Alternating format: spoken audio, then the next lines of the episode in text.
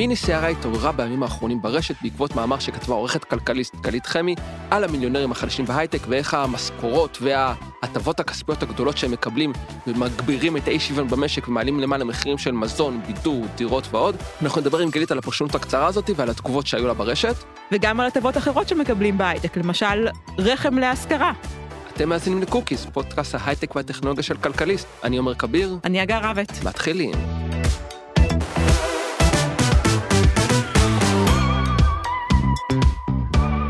מאות ואלפי מיליונרים חדשים נוספו לכלכלה הישראלית בחודשים האחרונים, רובם ככולם בעקבות גיוסי הענק בהייטק, ההנפקות שאנחנו מתחילים לראות עכשיו. עורכת כלכליסט גלית חמי כתבה על זה פרשנות קצרה בשבוע שעבר, שעוררה לא מעט סערה ברשת. היי גלית, תודה שהצטרפת אלינו היום.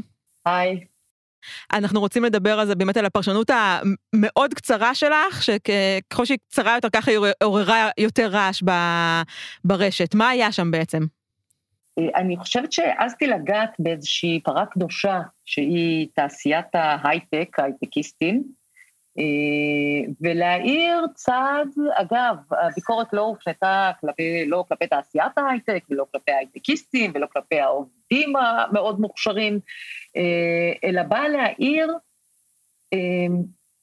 נקודה מדאיגה שאנחנו אולי פחות שמים לב אליה בכל חגיגת היוניקורנים וכל ההתרגשות הגדולה שיש לנו מהטכנולוגיות החדשות והפיתוחים והמתעשרים הצעירים, שזה לכאורה דבר מבורך ויפה, שאנחנו רואים שמאות אם לא אלפי עובדים צעירים הופכים בן לילה למיליונרים. יש פה אפילו איזושהי חלוקת עושר מסוימת, שבמקום שכל האקזיטים יגיעו לקרנות השקעה אמריקאיות, אבל לסיפור הזה יש גם צד פחות טוב, או אולי צד שאמור גם להדאיג אותנו כחברה. אנחנו נמצאים היום בעידן, אני אקרא לזה הפוסט-קורונה, שאחד האיומים העיקריים על כלכלות בעולם ועל כלכלת ישראל בפרט, הוא האי שוויון.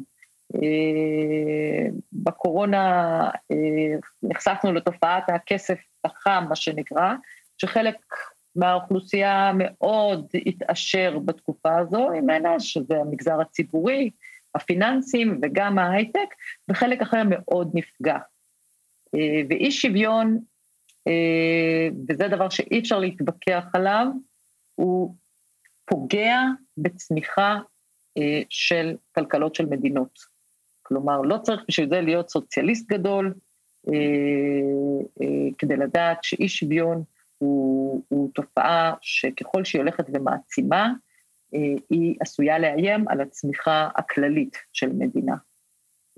וכשאנחנו רואים היום את תופעת היוניקורנים והמתעשרים החדשים, יש לנו פה קודם כל באמת תופעה שהיא חדשה בעוצמתה, בקצב שלה, אני לא חושבת שראינו אי פעם דבר כזה, ובאופן טבעי רוב הכסף הזה הולך לצריכה, הולך גם לניירות ערך, הולך לרכישת דירות, והוא מושך את המחירים, שממילא אנחנו נמצאים, אני מזכירה גם בתקופה של התפרצות אינפלציונית, הוא מושך את המחירים הלאה. שוב, אני רוצה להדגיש, אף אחד לא מאשים, שזו אחת הטענות שגם אה, הופנתה כלפיי, את מתעשרי ההייטק בעליית מחירי הנדל"ן. לא. עליית מחירי הנדל"ן, יש לה אין ספור סיבות שנמצאות ברובן בצד ההיצע. אבל כשאנחנו מדברים על צד הביקוש, אז יש פה איזושהי שכבה של אוכלוסייה שמביאה אה, להגברת הביקושים. אגב, יעידו על זה אה, אה, יזמים וקבלנים ובנקאים, כל האנשים שנמצאים בשטח, ויספרו סיפורי גבורה על, על בעצם רוכשים חדשים מזן חדש שנכנסו לשוק הזה. אבל שוב, אין, אין פה כוונה לבוא אליהם ולהפנות איזושהי אצבע מאשימה. אין פה בכלל אצבע מאשימה, יש פה אצבע שמפנה אה, אה, לתופעה מסוימת שמעצימה, ושהמדינה צריכה לתת לה את תשומת הלב הראויה.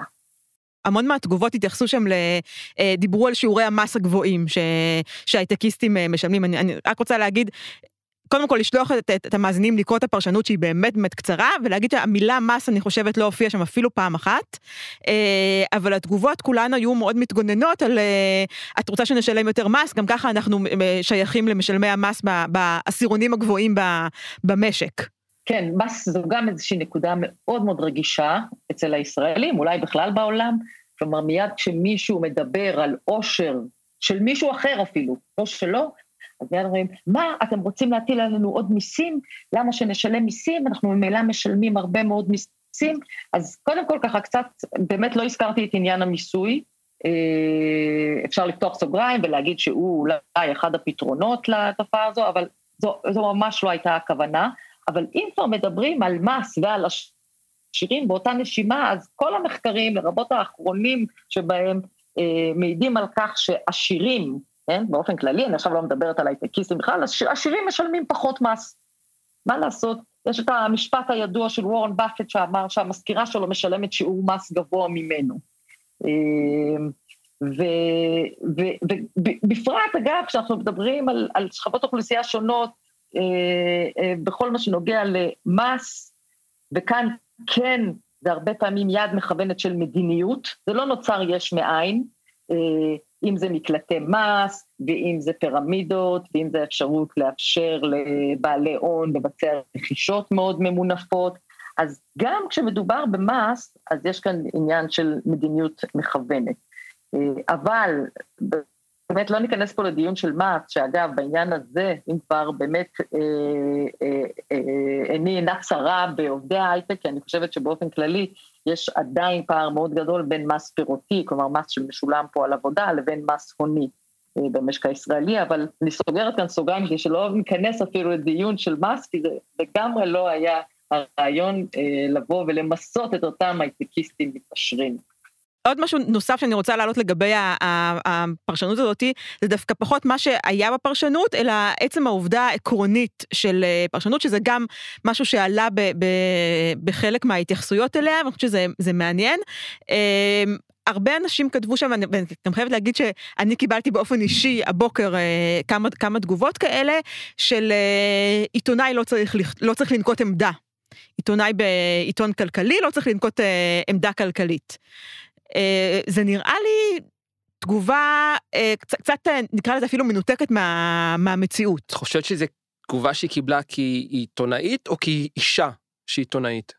אני חושבת שזו תגובה שהיא קיבלה כעיתונאית שכתבה על, על נושא, נושא רגיש, נקרא לזה ככה, נושא שמעורר הרבה מאוד אמוציות. זאת אומרת, זה גם גבר היה מקבל את זה לצורך העניין. סביר להניח, הניסוחים יכול להיות היו קצת אחרים, אבל אני חושבת שכן. אה, גלית בתור עורך, עורכת של העיתון הכלכלי הנפוץ בישראל. עומר אה, אובייקטיבי מאוד. אה, אנחנו צריכים או לא צריכים להביע עמדה לגבי מדיניות כלכלית, תופעות כלכליות? זה, זה, זה, חלק מה, זה חלק בלתי נפרד מהעבודה שלנו, ואני חושבת שאנחנו גם עושים אותה ביום-יום, ואבוי לו לעיתונאי שחושב בוא נגיד את זה כך, שכשהוא מסקר אירוע מסוים, אז הוא מסקר אותו באופן אובייקטיבי. מה זה אובייקטיבי? הרי עצם, עצם העובדה שאנחנו בוחרים כותרת למשהו, היא בדרך כלל תהיה אה, אה, תטה לצד כזה או אחר, גם אם אנחנו לא נרצה. אבל חד משמעית, חלק מעבודתו של עיתונאי, חלק בלתי נפרד וחשוב מעבודתו של עיתונאי, היא אה, לנקוט אה, עמדה ולתת פרשנויות ו, ו, בהבהרות אה, למה שנעשה בשטח. כן. אני חושבת שזו אחת, אחת, אחת המשימות ואחד הדברים שגם מצופה מאיתנו לעשות. אני חושב שאפילו אפשר להגיד שזה אפילו המשימה העיקרית של עיתונאי. מתחבר לעובדה שבאמת ההייטקיסטים הם סוג של פרה קדושה, ואני חושבת שהם גם לאורך שנים נהנו מיחס, אה, מיחס הרבה יותר מלטף מה, מהעיתונות, בטח ובטח בהשוואה למגזרים אחרים, למגזר ציבורי, לטייקונים, לכל מיני מתעשרים פיננסיים, לבנקאים, למונופולים, ויש הרבה אה, גופים ומגזרים שהם, אה, אה, שהם סובלים מ... מ בוא נגיד מסנטימנט שלילי. וההייטק נמצא לגמרי בקצה השני של הסקאלה. אני חושבת שאנחנו אפילו אולי ממעטים אה, להתייחס אליו באופן שיפוטי. אני רוצה לשאול אותך אה, שאלה שאנחנו בתור עיתונאים לא אוהבים ששואלים אותנו. אה, אוקיי, אז יש כאן בעיה שהצבענו עליה, ואנחנו מסכימים שזו באמת בעיה משמעותית. מה הפתרון? ואני לא חושב שהפתרון נגיד שכאילו לא יהיה הייטק או שלא יהיה אקזיטים, אף אחד לא רוצה את זה. אז מה הפתרון? תראה, הפתרון לא אה, אה, בטיפול בתעשיית ההייטק. קודם כל, באמת יש לנו כאן תעשייה מואצת, אפשר להגיד שיש בה גם הרבה אוויר חם והרבה בועה, היא מייצרת לנו, אנחנו צריכים להתייחס אליה לא רק במונחים של כמה הכנסה היא מייצרת לנו וכמה ייצוא היא מייצרת לנו וכמה הכנסות ממיסים היא מייצרת לנו, שאגב, חלקה של תעשיית ההייטק בהכנסות ממיסים הוא גבוה מהחלק שלה, אה, בוא נגיד, היא מעסיקה סדר גודל של עשרה אחוז, אה, מה, מהעובדים במשק, וההכנסות שלהם הן כסדר גודל של 25 אחוז מסך ההכנסות ממיסים. אבל היא גם מייצרת לנו אתגרים חברתיים חדשים. וזו הנקודה שרציתי לשים אותה, אה, אה, להניח אותה על השולחן. כי התפלגות של עושר בצורה לא נכונה או לא מספיק טובה, היא פגיעה גם בכלכלה. עכשיו, ויש פה גם, אני גם מניח את זה, יש פה גם איזשהו אה, נימוק מוסרי שצריך להתייחס אליו. אם אנחנו כחברה רוצים שיהיו לנו כמה שפחות אנשים שמתקשים להתקיים בכבוד. עכשיו, מה הפתרונות? הפתרונות כבר באמת מגיעים ל, אה, ל, למדיניות ממשלתית אה, שצריכה לדאוג לכך שהיא תיתן, בוא נגיד, גם דגים וגם חכות, נקרא לזה ככה, כלומר, שתהיה לנו יד קצת יותר רחבה כלפי אוכלוסיות אה, חלשות. פה אני מדברת על מענקי תמיכה וכל הדברים האלה, ישראל היא, די קפוצת יד בעניין הזה, אבל גם אה, אה, שההוצאה שלנו על חינוך, על בריאות, על הכשרה מקצועית, תהיה יותר גדולה. כלומר, אתם יודעים, אתם יודעים, תמיד אפשר להגיד, אין מה לעשות, אי שוויון אה, הוא לא דבר רע, וזה דבר טבעי, וכל אדם הוא אחראי לגורלו, ועצם זה שיש אנשים שאנחנו מאפשרים להם אה, להגיע ל... לרמות עושר מאוד גבוהות, זה רק נותן דוגמה לאנשים אחרים שיש מה, במה לשאוף, אבל זה לא באמת שיש שוויון הזדמנויות. כל עוד אתה לא נותן לאנשים חינוך, בריאות, הכשרה מקצועית, אז אין באמת אה, דבר כזה שנקרא שוויון הזדמנויות. זה, זה קצת מתעתע וזה יפה מאוד ומאוד רומנטי לחשוב על זה. כשאנחנו מסתכלים על שכר בכירים, אנחנו רואים את הזינוק שלו לאורך השנים האחרונות לעומת, סתם אני אגיד, לעומת שכר ממוצע במשק או שכר ריאלי של מעמד ביניים, אז זה, זה, זה, זה מאוד רומנטי לבוא ולהגיד ש, ש, אה, ש, ש, שפתוח בפני כולם, אבל זה לא. אז מה הפתרון? עד כמה שאפשר אה, לפתוח את החסמים הקיימים כדי לצמצם את אותו אי שוויון. שכאמור בסוף הוא פוגע בכלכלה בכלל. גלית, תודה רבה. Uh, תודה לכם. אני מקווה שאחרי שרוחות המלחמה קצת אה, יירגעו כאן, אה, נוכל אה, באמת אה, להמשיך את הדיון הזה ב, גם, ב, גם בעיתון וגם בפרקים נוספים של, ה, של הפודקאסט. כן, הוא דיון, אה, הוא דיון חשוב, בהחלט.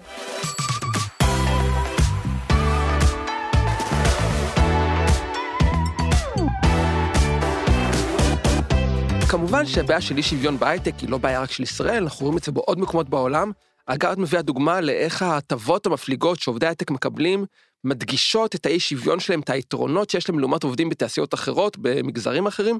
בואי ספרי לנו במה מדובר. כן, אז עובדי ההייטק, אנחנו כולנו יודעים שמקבלים אה, הרבה מאוד אה, הטבות שלכאורה לא נספרות במס, במשכורת, כל הסיבוסים והטנביס, יש את האופציות, יש המון אה, דברים, המון המון מתנות שהם מקבלים אה, מדי חודש בחודשו, אבל אה, יש עוד דברים שחברות הייטק אה, מתחילות לתת לעובדים. האמת היא שאנחנו שמענו על זה פעם ראשונה לפני כשנתיים, כשהייתה את אה, מחאת הלהט"ב בנושא הפונדקאות. מייקרוסופט בזמנו הייתה הראשונה שהתגייסה ואמרה, אנחנו מממנים אה, לעובדים שלנו הליך פונדקאות. לא יודעים להגיד שזה הפך מאוד נפוץ, אבל זה הפך מאוד נורמטיבי.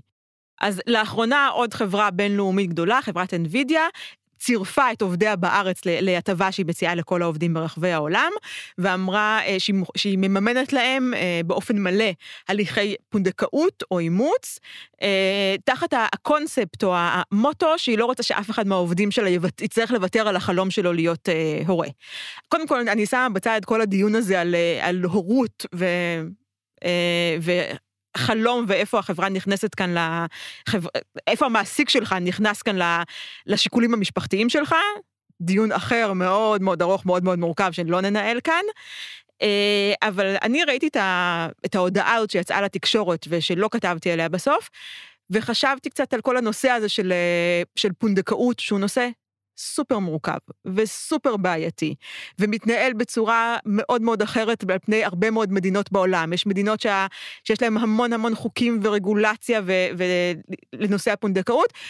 יש מדינות שבהן זה, זה פחות, יש הרבה מדינות, אם זה במזרח אירופה ואם זה במזרח אסיה, שבהן אה, נשים נכנסות ל, להליך של אה, פונדקאות, נשים עם מעמדות סוציו-אקונומיים נמוכים נכנסות להליך של אה, פונדקאות בלי מספיק הגנות אה, חוקתיות על, על גופן. אפשר גם להגיד, יש ארגונים שאומרים שזה סוג של עבדות. זאת אומרת, אה, לא יודע אם אנחנו בהכרח מסכימים את זה, אבל זה כן טענות שמועלות בצורה רצינית על ידי ארגונים רציניים. לגמרי, כן.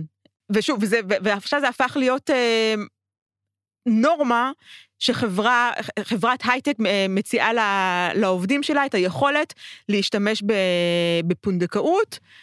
אני, לא כל החברות עושות את זה אותו דבר, יש חברות שבמקומות מסוימים, יש חברות שנותנות להם קארט uh, בלנד בשביל uh, לכו תמצאו, תמצאו לכם uh, פונדקאית, אבל עצם הרעיון שמדובר בנושא סופר מורכב, שמעורבת בו בהרבה מהמקרים אוכלוסייה מאוד מאוד חלשה, שמאוד קשה לה לעמוד על זכויותיה ועל, ועל uh, תנאיה, uh, והיא הופכת להיות כלי שרת בידי תאגידים בינלאומיים כהטבה לעובדים אחרים, אה, הוא נושא שלכל הפחות אנחנו חייבים לדבר עליו ולבחון אותו. כן, יש כאן באמת, אה, דיברנו באייטם הקודם, בהרעיון עם גלית, על אי שוויון, כאן כאילו משהו, ואז עוד אפשר לדבר שבהייטק שהמשכורות הגבוהות זה לא אשמת ההייטקיסטים, לא אשמת החברות. כאן אם יש, האלמנט הזה, אם הפרקטיקה הזאת גורמת לאי שוויון, זה לגמרי באשמת החברות. זאת אומרת, הן לוקחות... אה, זה לא, שוב, זה גם, גם כאן זה לא לגמרי באשמת לא, לא, החברות, לא, כי אתה יכול להגיד שאמא, אה, תשמע, אם... אה... כן, לוקחות את הנושא של ילודה, של ילדים, לוקחות נכון, את זה להטבה בעבודה, לפרק. אם תאילנד אה, לא מקפידה על אה, רגולציה שמגנה על, על הפונדקאיות המקומיות שלה, אני לא בטוחה שאני יכולה להאשים בזה את אה, חברה כמו מייקרוסופט או כל חברה אחרת שמאפשרת. אבל את יכולה להאשים את החברה בזה שהיא נותנת כסף לאנשים לעשות שם פונדקות, ולא אומרת, אנחנו נותנים כסף לפונדקות רק במדינות שעומדות בסטנדרטים מסוימים. בדיוק. גם את זה, וגם, שוב, פונדקאות כקונספט, אה, להגיד, אנחנו משלמים על, על פונדקאות, נכון, יש, יש מספיק מקומות שבהם הפונדקאות נעשית בצורה מאוד מאוד מאוד אה, מעורבת ומתחשבת, וארצות הברית ומערב אירופה, גם בישראל, זה עוד לא לגמרי שמה, אבל יחסית אנחנו מתקדמים מבחינה, מבחינת החוק, אה, ועדיין, אני חושבת שהרעיון של להגיד, אנחנו נשלם לכם לשכור רחם, הוא משהו שחברה לא צריכה להיכנס אליו, תאגיד לא צריך להיכנס אליו, גם אם הוא מנוהל בצ... ב... אה, בצורה מושלמת. ומצד שני, אה, חברה רואה את העובדים שלה, רוצה לעזור להם, רוצה שיהיו מאושרים בחיים. בטח בישראל שזוגות אה, חד מיניים או זוגות לא נשואים לא יכולים להיכנס להליך של פונדקאות. למה שחברה תגיד, בואו, אני אעזור לכם לקבל את המשהו הזה שהרבה אנשים שסטרייטים רואים כמובן מאליו ומקבלים אותו. יש כאן גם את ההיבט הזה של כן ניסיון לתרום לשוויון מסוים בעבור אנשים שסובלים מיחס מפלה בסוגיה הזאת. אז, אז לחברה יש הרבה מקומות לתרום לשוויון. זה, זה יכול להיות בעצם העובדה שהיא אה, משמיעה את כולה בסוגיות פוליטיות. מה שאגב, האירוניה כאן זה שהרבה תאגידים אה, בוחרים שלא להשמיע את, קול, את קולם ב, בסוגיות פוליטיות מסוימות. אני חייבת להגיד שספציפית אה, נושא הלהט"ב בשנים המאוד האחרונות הפך להיות מיינסטרימי כן. וקונצנזוס, ולכן אה, חברות אה, לא מתלבטות להביע אה, תמיכה באוכלוסייה הזאת, וטוב שכך, אני לא, חלילה, לא, לא רומזת אחרת כאן בדבר הזה, אבל המקום של חברה להתחשב בעובדים שלה זה להגיד, אנחנו נאפשר לכם אה, ימי חופש, אנחנו נגן עליכם מפיטורים במס, במקרה שאתם הולכים ל, ל, להליכי פוריות. אה, כן, חופשת אנחנו, לידה, חופשת הורות מוגברת. אנחנו ניתן חופשת לידה של יותר ממה שקבוע בחוק היבש של שלושה וחצי חודשים במקרה של ישראל. אפס, במקרה של ארה"ב. בדיוק, במקרה של ארה"ב, תשעה חודשים במדינות הסקנדינביות. אה, זה המקום של חברה להטיב עם עובדיה. אבל ברגע שההטבה עם עובדיה מערבת כאן עוד אוכלוסייה, והפונדקאיות האלה אינן עובדות של חברת סטארט-אפ. אה, אתם לא יכולים להחליט שאתם מערבים כאן עוד איזשהו סוג של, של אוכלוסייה ספציפית, האוכלוסייה הזאתי, אה, בזה שאנחנו, אתם, משל, אתם, האם אתם בודקים, האם אתם פשוט רושמים צ'ק פתוח ל, לעובדים שלכם, או שאתם בודקים כמה מהכסף הולך לפונדקאית וכמה מהכסף הולך ל, ל, לחברת ה... אני לא יודעת, אני אקרא לה כן. חברת השמה, כי אני אפילו לא יודעת... חברת השמה, חברת אה, כוח אדם, לה, כן. כן זה... איך לקרוא לחברה הזאת שמחברת כן. בין הפונדקאיות ל, להורים. אתם בודקים את הדברים האלה? ואם אתם כן בודקים את הדברים האלה, האם זה מקומכם לבדוק את הדברים האלה? אני אנחש שהם לא בודקים, כי אין להם את המשאבים להתחיל לבדוק, הם לא חברה, הם לא, הם לא עוסקים בתחום הזה, הם לא יתחילו לבדוק, הם רוצים לתת איזה הטבה לעובדים, אולי עושים איזה כמה דברים לוודא שהכל מתנהל נכון בצורה משפטית. לא, אני באמת אתפלא אם הולכים כזה עומק לבדוק כמה מקבלת האם הפונדקאית. לגמרי, כן, לגמרי זה. שוב, זה, זה, אנחנו מדברים כאן על נושא הפונדקאות, אני רוצה להדגיש שיש אה, הרבה הטבות שניתנות לעובדי הייטק שלגמרי תומכות בשאר האוכלוסייה. אם הזכרנו קודם את, את, את תלושי המזון האלה, את הסיבוסים, את כן. הטנביסים, זה מחזיק את עשיית המסעדנות נכון. בחיים, ספציפית בתקופת הקורונה, בטח שזה מאוד מאוד מאוד עזר. אה, כל, כל ההטבות והמרצ'נדייז, וה... אתם יודעים מה, אפילו ההופעות. של, אה, של אומנים בזה, זה דברים שמאוד מאוד תורמים לחברה. אפשר אפילו צריך... ברמה יותר בסיסית, המשרדים של עובדי הייטק מתוחזקים בצורה מאוד גבוהה, עם מטבחים מאוד מצוידים. צריך אנשים שיעשו את הדברים האלה, זה עובדים שלא עובדי הייטק, מי שמגיע לתחזק את המטבחים ולנקות וזה.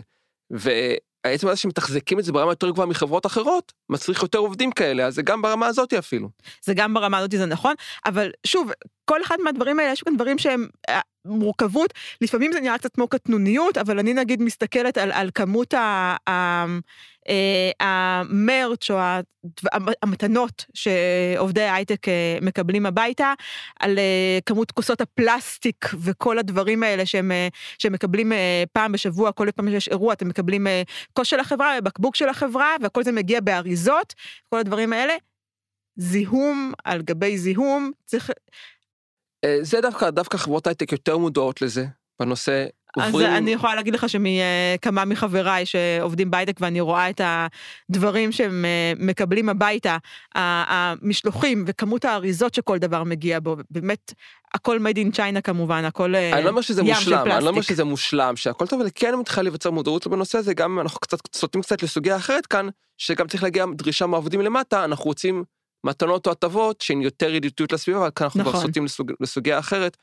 אה, אבל זה, זה רק כדי להראות שההטבות המפליגות ש, שחברות ההייטק אה, נותנות לעובדים שלהן, אה, נראות באמת כמו איזה צ'ופר לעובדים, אבל אם מסתכלים עליהם בראייה עולמית, חברתית, יותר כוללת, הם לא תמיד ההחלטה הנכונה, בין אם זה פונדקאות ובין אם זה אה, לשלוח לך אה, שני קילו פלסטיק הביתה ב, בכל שנה.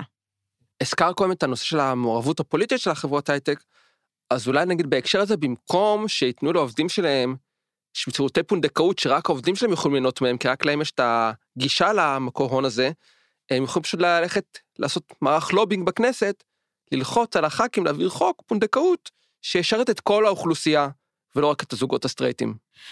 שמע, זה, זה שוב, יש כאן אה, ראיית עולם די צרה, הייתם של כאילו, אתה רוצה להיות הורה, בוא אנחנו נעזור לך כלכלית אה, ונאפשר לך להיות הורה.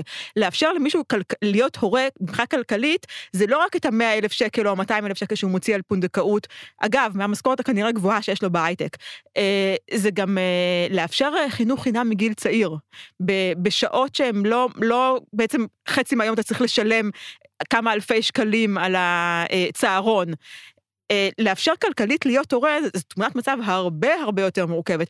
מה גם שלאפשר כלכלית להיות הורה, זה להגיד אה, שזה לא רק משרת אם, אלא יש משרת הורה, ואנחנו נאפשר גם לעובדים הזכרים שלנו אה, לתמוך ב, ב, בגידול הילדים במשפחה.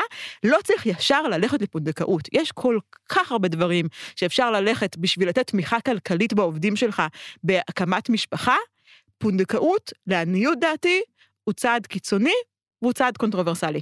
מצטער גם איך שאת אומרת את זה, זה פתאום נשמע שאולי יותר משזה הטבה אמיתית, יותר סוג של איזה publicity stunt כזה, סוג של יח"צ כזה, שנועד להראות איך אנחנו חברה אה, תומכת בעובדים וגם חברה ורודה, כי בדיוק יצא בחודש הגאווה ההחלטה הזאת, זאת אומרת, אה, נשמע אולי זה יותר מהלך יחצני.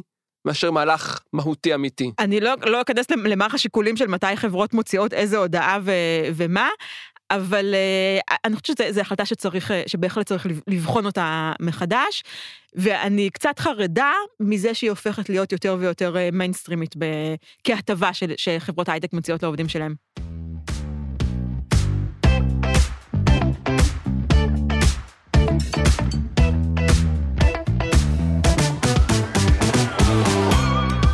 מה cookies אנחנו עוברים לקוקיות, הדברים שראינו או חווינו השבוע ואנחנו רוצים אה, להמליץ עליהם.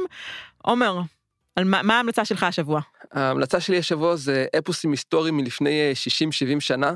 אה, כידוע נגמרה עונת הסדרות בטלוויזיה ואין מה לראות, אז אני נובר ככה בספרייה של יס uh, פלוס, וראיתי ממש בשבועיים שלושה האחרונים ראיתי את uh, עשרת הדיברות, ראיתי שוב, כן לפעם ראשונה כמובן, את עשרת הדיברות, את uh, בן חור ואת ספרטקוס. ואני, תשמעי, זה סרטים... גרועים ממש. לא, לא, לא. אני, חולק עלייך. מלאי פאתוס. אוקיי, מלאי פאתוס אני אתן לך, אבל סרטים שממש כיף לראות. היום את רואה שוברי קופות הוליוודים, רוב הדברים שם זה בכלל לא עשו, את הכל במחשב. אבל את יודעת, כשרצו לעשות את הסצנה של ה exodus בסרט הדיברות, היה צריך להביא אלפי אנשים, לבנות סט אמיתי. צ'רלטון הסטון באמת היה חייב ללמוד לרכב בכרכרה. ובן חור, קירק דאגלס, אה, סרט אם יש עליו קאסט של עשרת אלפים איש.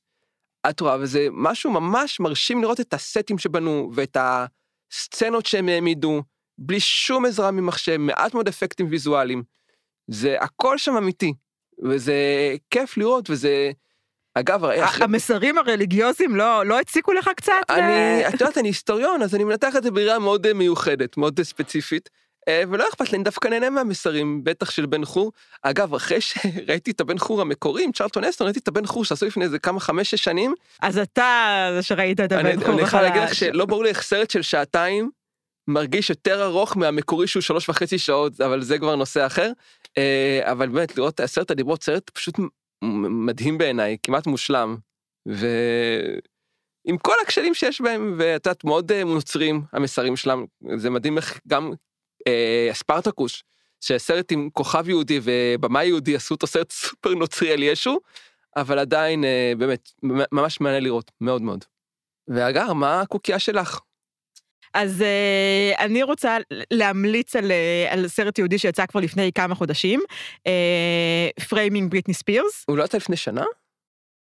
כמה חודשים זה טכנית יכול להיות גם 12. את האמת, נכון, זה גם השנה האחרונה, זה איך תדעי אם זה החודשים או שנה. נכון, זהו, כן. what is time, כמו שאומרים. לאחרונה בריטני ספירס אה, העידה בבית המשפט וחשפה לראשונה את, את מצבה הנפשי וה, והמשפטי, ואני לא אלאה בכל ההיסטוריה המשפטית של אה, בריטני ספירס, אבל מאז 2008 היא נמצאת תחת אה, חזקתו של אה, אביה. מה שהסתבר לנו בשבוע האחרון זה שהוא שולט בכל האספקטים של, של החיים שלה, מכמה כסף הוא נותן לה לבזבז בשבוע, דרך כמה הופעות היא עושה, חייבת לעשות, איזה תרופות היא לוקחת, אם היא יכולה להיכנס לאוטו של החבר שלה או לא יכולה להיכנס לאוטו של החבר שלה, ובהתקן התוך רחמי שלה, שזה עורר כמעט את הכי הרבה. רעש, ובצדק, בכל העדות הזאת של אה, בריטני ספירס. שרק להבהיר, הוא פשוט מאפשר לסרב לה להוציא אותו. כן, הוא, שזה, הוא לא רוצה שהיא תעשה עוד... שהזוי שכאילו דבר בכלל כזה יכול להתרחש מבחינה חוקית. כן. היום. סליחה, וזה שנתנו לה, הלעיטו אותה בתרופות פסיכיאטריות במשך אה, שנים ושנים על גבי שנים כדי לשלוט בה. כל הפרשה הזאת, אם מתברר את זה, קודם כל זה סיפור מאוד מעניין וגם מאוד צהוב.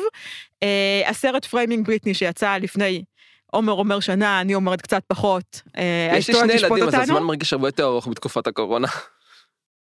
אה, הסרט הוא איזשהו סרט שהוא הקדמה לכל הפרשה הזאתי, ואם אם אתם כמוני, אז גם הסרט וגם העדות של אה, בריטני תגרום לכם להיכנס למחילת ארנב מטורפת, גם של אה, אה, לקרוא על בריטני, לקרוא על, התק, על התקשורת ועל, ועל, ועל היחס, זה גם נורא נורא נורא באמת מעניין להיות, אנחנו היינו חלק מהתקשורת שהתייחסה לבריטני כמו שהתייחסה אליה בזמנו. זה שם עצמך, אני מעולם לא כתבתי עליה מילה.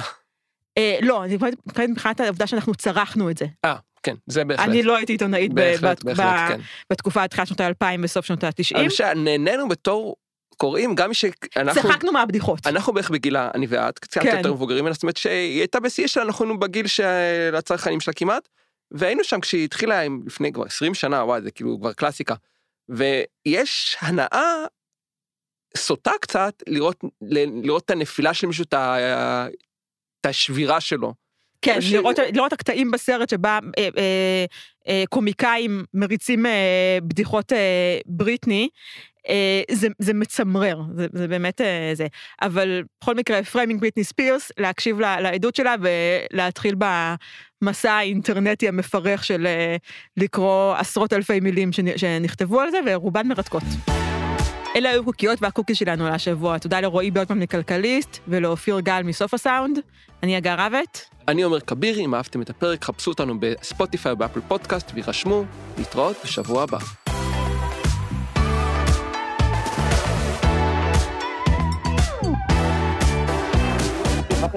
בוקר טוב? לא. אתם חייבים לא להגיד את הבוקר טוב, כי זה עולה אחר הצהריים. כן. אז עוד פעם, גלית מתארחת, אתה יכול לשאול אותי מה זה? זהו, סיימת? אתה רוצה ללכת הביתה?